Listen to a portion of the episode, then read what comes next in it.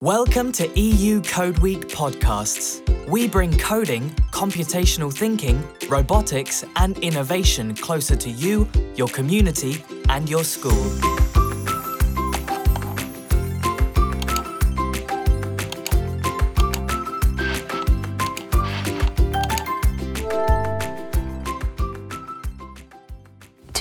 Another episode of our Code Week podcast where we take a deep dive into the exciting world of programming. In this episode, we're going to be talking about digital skills and coding. We are uh, Arjana Blasik and Eugenia Casariego, and Our guests in today's episode are Angela and Elchin Jafarov from Datorium, Latvia. What are digital skills? How do we teach them? How can you teach programming languages? How can we prepare our students for the future? What will be the most required digital skills in the future? Give it a try yourself. Go check codeweek.eu. There you can find great tutorials on how to get started with coding.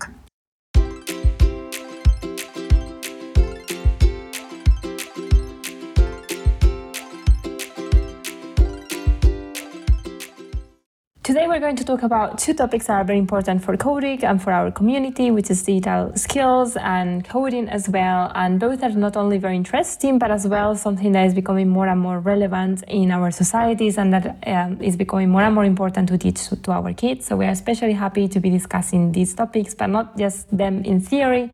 But as well, we want to talk a little bit about how it's best to teach them and what are some of the innovative practices that we can um, actually take to our classrooms.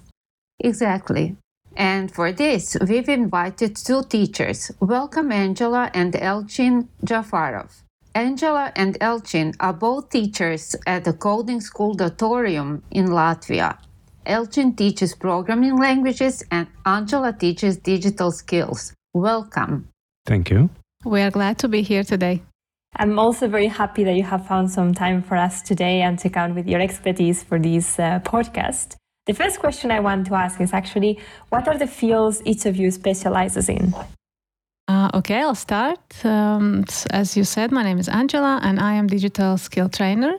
I teach digital skills to students, uh, different age, as well as to adults. And I believe that the digital skills are the must have skills today, especially during the last year. We've seen growing need for being able for all age students as well as for adults to work professionally efficiently. You have to be comfortable with the use of many many digital platforms. And that's what i'm doing on daily basis. I'm helping people to get friendly with those platforms. I actually have financial background, so I have worked in corporate environment a lot, managing investments, money, and so on. But I've been always using coding and programming in my day-to-day activities, jobs, and parallelly, I have quite extensive ex- experience in teaching in universities. So I have been teaching many universities for maybe 15, 20 years approximately. And right now, I'm doing teaching, but in an interesting way because I'm teaching now more coding and programming languages. And um, that was the idea we came up, or I came up like some four, five, six years ago, that how to uh, leverage all this experience to um, youth. And that's very interesting for me. And I know that for also Angela to work with young people now. That's a very interesting challenge also. Indeed, thank you. And and tell us a bit more then why is it important to teach about digital skills and to teach about coding? Why what motivates you? Okay, that was the question we asked ourselves like some five, six years ago when we actually founded Datorium and started these activities. Because what what we have been uh, like seeing, what so in many industries we have seen uh, implementation of digital skills more and more. Because let's say if you look at e-commerce, for example, or if you look at and look at the banks, or if, even if you look at taxi companies or how we order pizza, in all these industries, everywhere we see like digital uh, solutions. That is why we think that this is important because this is kind of a new normal, and this new digital economy is really developing quite fast. And we are quite convinced that we should give the skills to young people because those young people are those who will in just five ten years will create or will be the active members of this new digital economy. The digital skills are very important today as it gives a lot of flexibility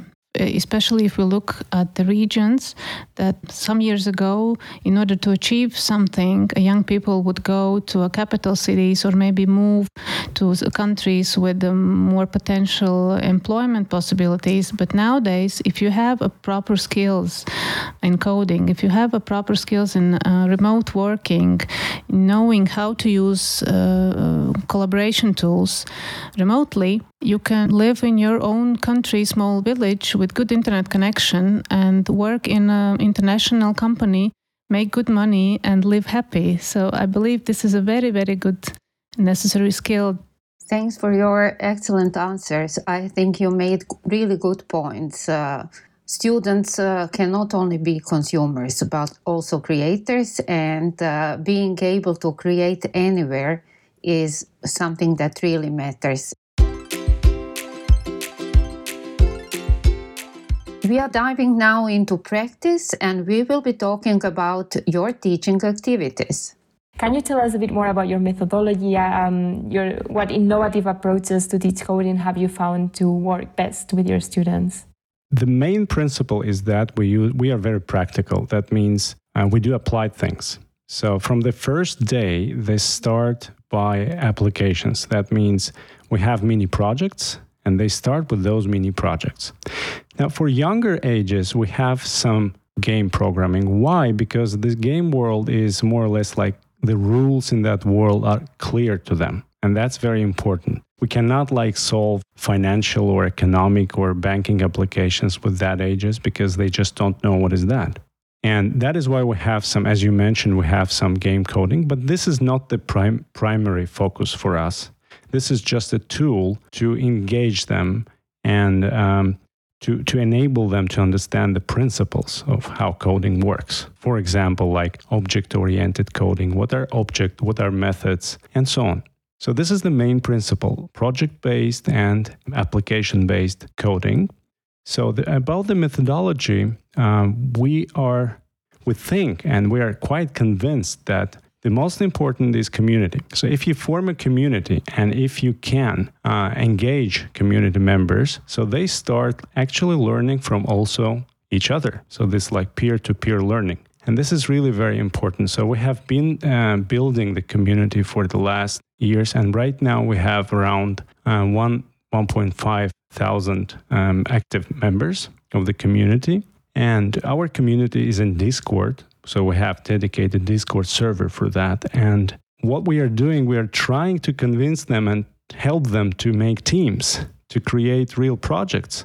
So we just tell them, hey, look, as an example, what Uber did or what uh, Bolt did with taxi business, just look around and um, look into the real life processes and try to make some apps or some certain programs which help people let us say in the, in those fields like to call taxi to order pizza or to make your financial deals or, or whatever be creative. And that is the second approach. So we are feeding the community with with ideas and of course with knowledge. And then we expect the community and that's actually what happens the community to teach itself because they are asking questions from each other. Hey how can i do this? How can i do that? And um, the community matters a lot. So this is the second like approach we're actively using. And of course, the, the third one is the teachers themselves. So we, first of all, we teach the teachers also. And our teachers are, are, are with a very, very strong practical or applied background. So they are those who, before or after teaching, they really write those codes, the real codes. So that makes sense because we have seen that they are let's say two kinds of teachers teachers who can teach the principles of coding and the teachers or tutors as we call them who can bring the practice into the classroom okay? And that's important for us. So we, we go the second way. So we, we, we see that um, from the first side students should love practical applications. And then they go deeper into theory and into this you know principles of coding. And that becomes interesting for them because they see now why we need to learn, let's say, what is memory management? Okay, what are the bits and bytes and what is the integer, what is the string, what is the and so on, right? Boolean. And they start reading books. That motivates them. And they start searching internet and they start asking each other. So we think that it works. It actually works at this ages. I'm sure it does because what you many things that you mentioned it uh, sets the basis for learning that is meaningful and that actually has some implications for them and that they can understand what's the impact of that. So so yeah, it sounds very interesting to see you pinpoint each of these elements.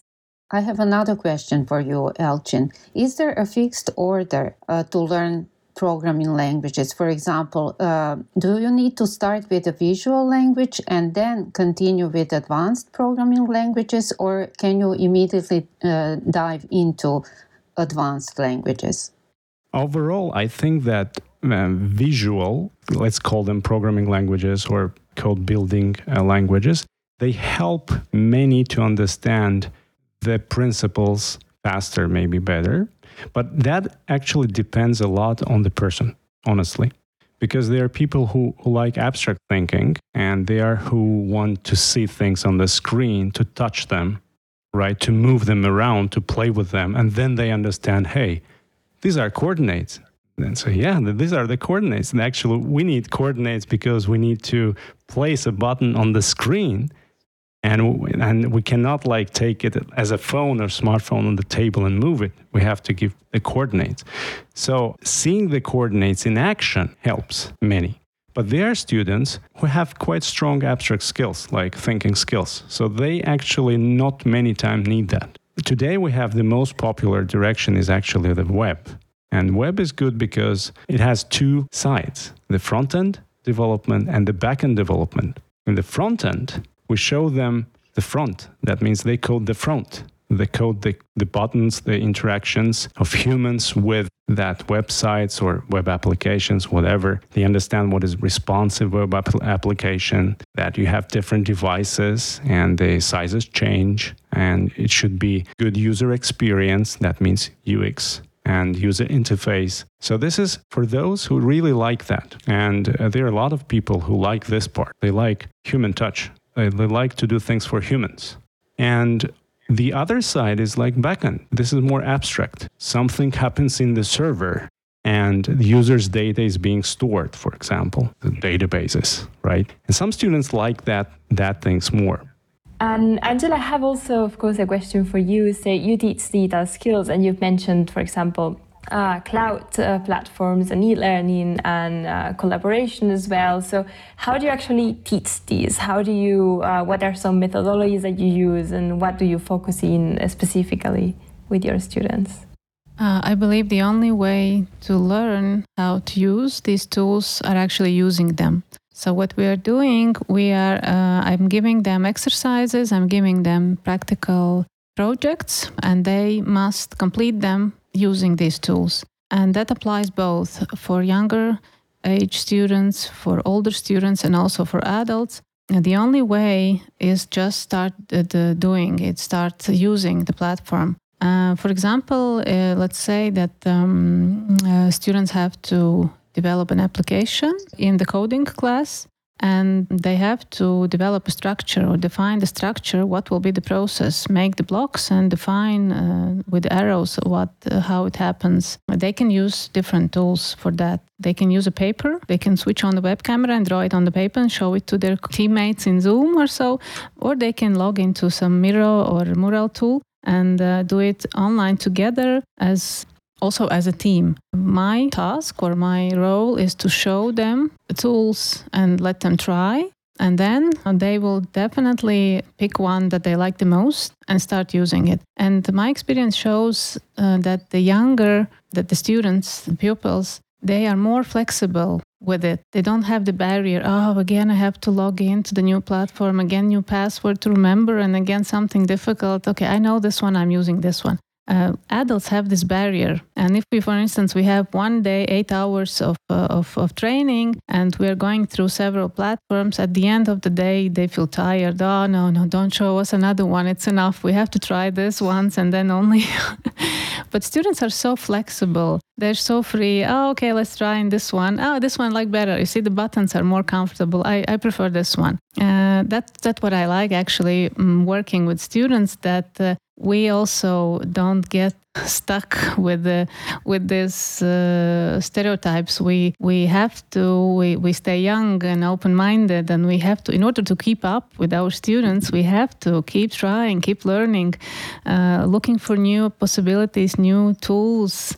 And very often happens to me that the student shows me a new tool. I'm showing them mine and he says oh do you know there is a new one? I'll show you. And that's what i like the most in the process and they feel really proud they feel really proud when they can teach uh, us as teachers and also their parents. What other projects are you working on about coding and digital skills, Angela?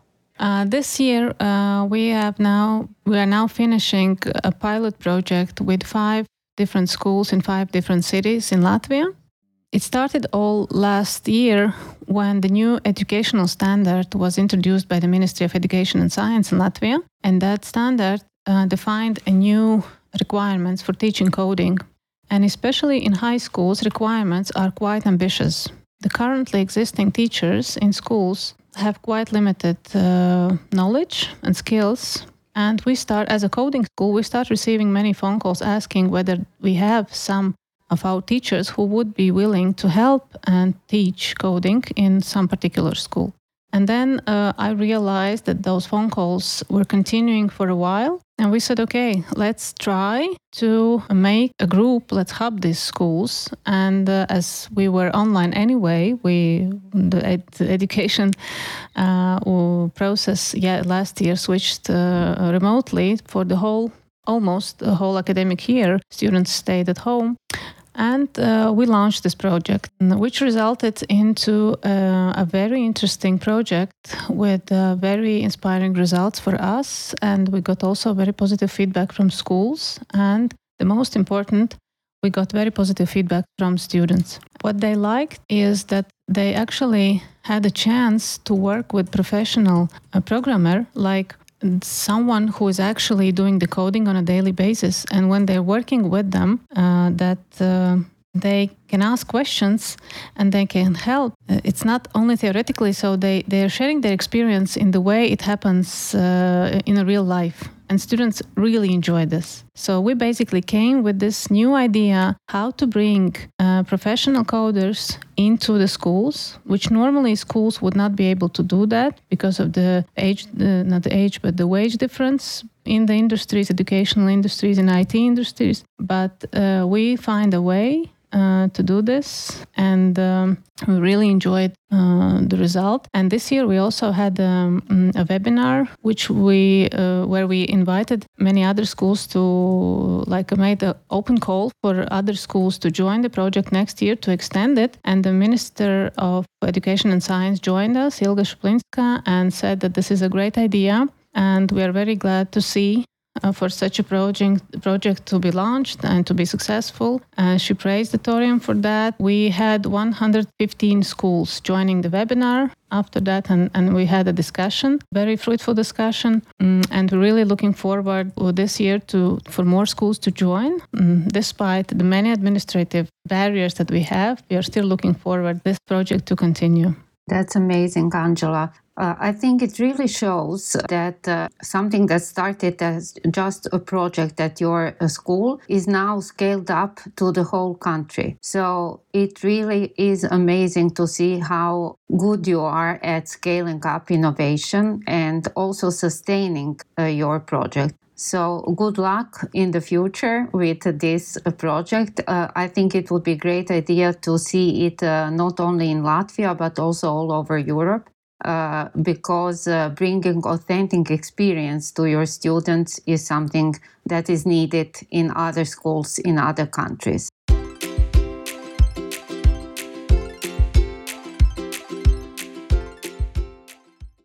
We will stay a bit longer on the practical side.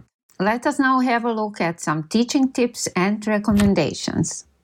Angela, do you have any recommendations for teachers in order to teach coding and digital skills in their schools? The first, uh, I think, that comes to my mind for teachers is not to be afraid to try. It's normal if you start using something, teaching something, some language or some platform or uh, some application that you're using for the first time, and something is not working well. That's normal, and that's what the coders actually uh, see in the daily in their daily life very often. That they write the code and it's not working. So coders actually only one third of the time they are writing the code the two thirds they're debugging the code and looking for the help uh, on different uh, on internet resources so um, trying is the best way i believe. And that also gives the result. So just keep doing. That's my advice. Yeah, I absolutely join the thoughts from Angela, and I can tell that also not to be afraid to empower the group you teach uh, to teach you.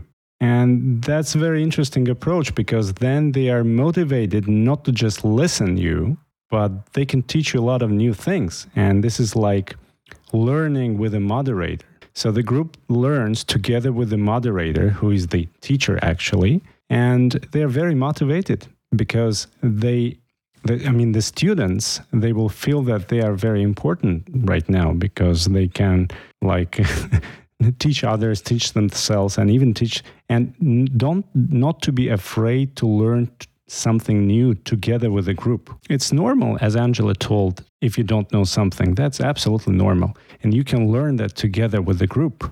And that will be like the explorative, maybe officially it's called the approach. And that that's also interesting because I have talked to teachers who applied these methods, and I have applied this kind of methods also. It works. It really works nowadays it's very challenging for the teachers um, and uh, one of the challenges we get now is engagement especially on the remotely basis on the remotely processes uh, i got very nice experience in the code week activities for using different tools and sharing uh, with us with teachers different tools which was very inspirational thank you code week team for that and i'm continuing sharing uh, the tools i found out to uh, further to my classes. I implement them as well.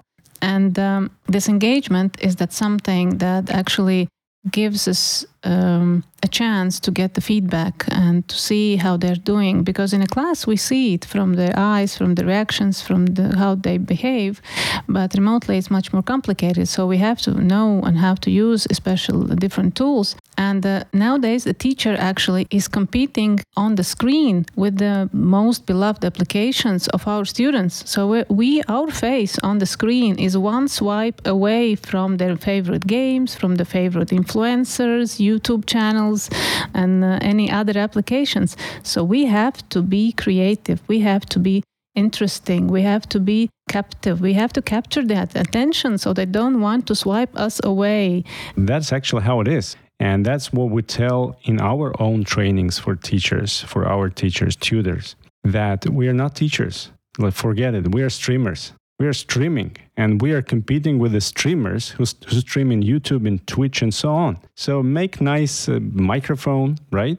So get nice some background because that's important. That that captures the attention. And when uh, students see, they have respect because this is the, this is the the reality they are in. Indeed, and I think also these all what you've mentioned about trying new things and not being afraid and just going out and learning new things I think it also answers our next question, actually, which uh, was uh, as well how do we prepare students for the future? But I think this is something very relevant as well for this question, meaning that I think that this is how we actually prepare students by encouraging them to go out and try. But I don't know if you would like to add anything else to this question. So, how do we prepare our students? Yes, what we have uh, in our school in Datorium, uh, we uh, during our classes, our students create their projects, and what we do actually, they create their own portfolios and it's especially in IT world it's when you go for a job interview it's not that you say what you can do but you actually demonstrate. And if you can send a link with your project to your potential employee then it's much more uh, relevant for him for her uh, to see your projects and actually evaluate the skills you have and um, nowadays, it's not anymore the age that defines your skill level. We see that very often, uh, still being a student in school, uh, students, girls and guys, that they can um, start inter- getting interested into the coding into the certain areas and they actually are quite advanced already at the age of uh, 17 18 19 years old and if we are used to in our generation we used to the standard model you finish the school you graduate the university and then you start working Nowadays, this model is shifting away. Now you can already start practicing your professional career at the school, still being a student, you, you can already freelance, you can already take some projects and actually solve some real problems for the companies already at this age. And, and that's what maybe seems uh, different or weird to some older generations, but that's the reality. That's what we see. And we are very happy uh, that our students uh, pick it up all so comfortable and so early and um, we see them working in a, in a good project and good companies. That's the result we're aiming for. That is one of the that is one of the maybe difficulties and the problems. This gap between universities and the real world in IT, as as as you as we mentioned already before, that IT industry is so dynamic and developing so fast that very often universities cannot catch up because they have the standard administrative procedure to, for the accreditations, establishing the courses, defining the programs. And actually, these programs are often defined for four years or for six years. And actually, within these four years, the program is already outdated. And the answer is uh, be more flexible. Uh, uh I uh, I think uh, Angela, what you mentioned about the future is uh, something that really resonated with me. Uh, we always tell our students, in the future you will do that, but I think it should be the other way around. So don't tell them that the future starts when they graduate from high school or university. Tell them that the future is now. And I think as well that's also a very good closing statement and very inspiring to our uh, audience and our listeners. And I hope that this message gets across uh, to many teachers in Europe and, and beyond. Yes, thank you. So uh, we finish up with the future, which is now. We all are part of it, and uh, we, together with our students, are shaping the future. Thanks also from so, my side. Really glad to be with you here and um, hope to see you someday in the future around Code Week, I'm sure we'll pick up uh, the face to face events. But for now, thanks a lot for joining us this morning. It's been truly a pleasure to discuss this with you, to get some inspiration from your side, and to see uh, what's happening at Datorium. I think it's also very inspiring for us as Code Week that we have much to learn as well from you, of course.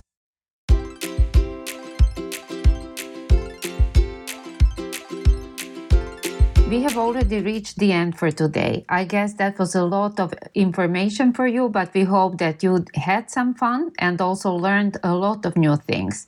In case you now want to get started with coding, go check codeweek.eu. There you can find some great tutorials on how to get started.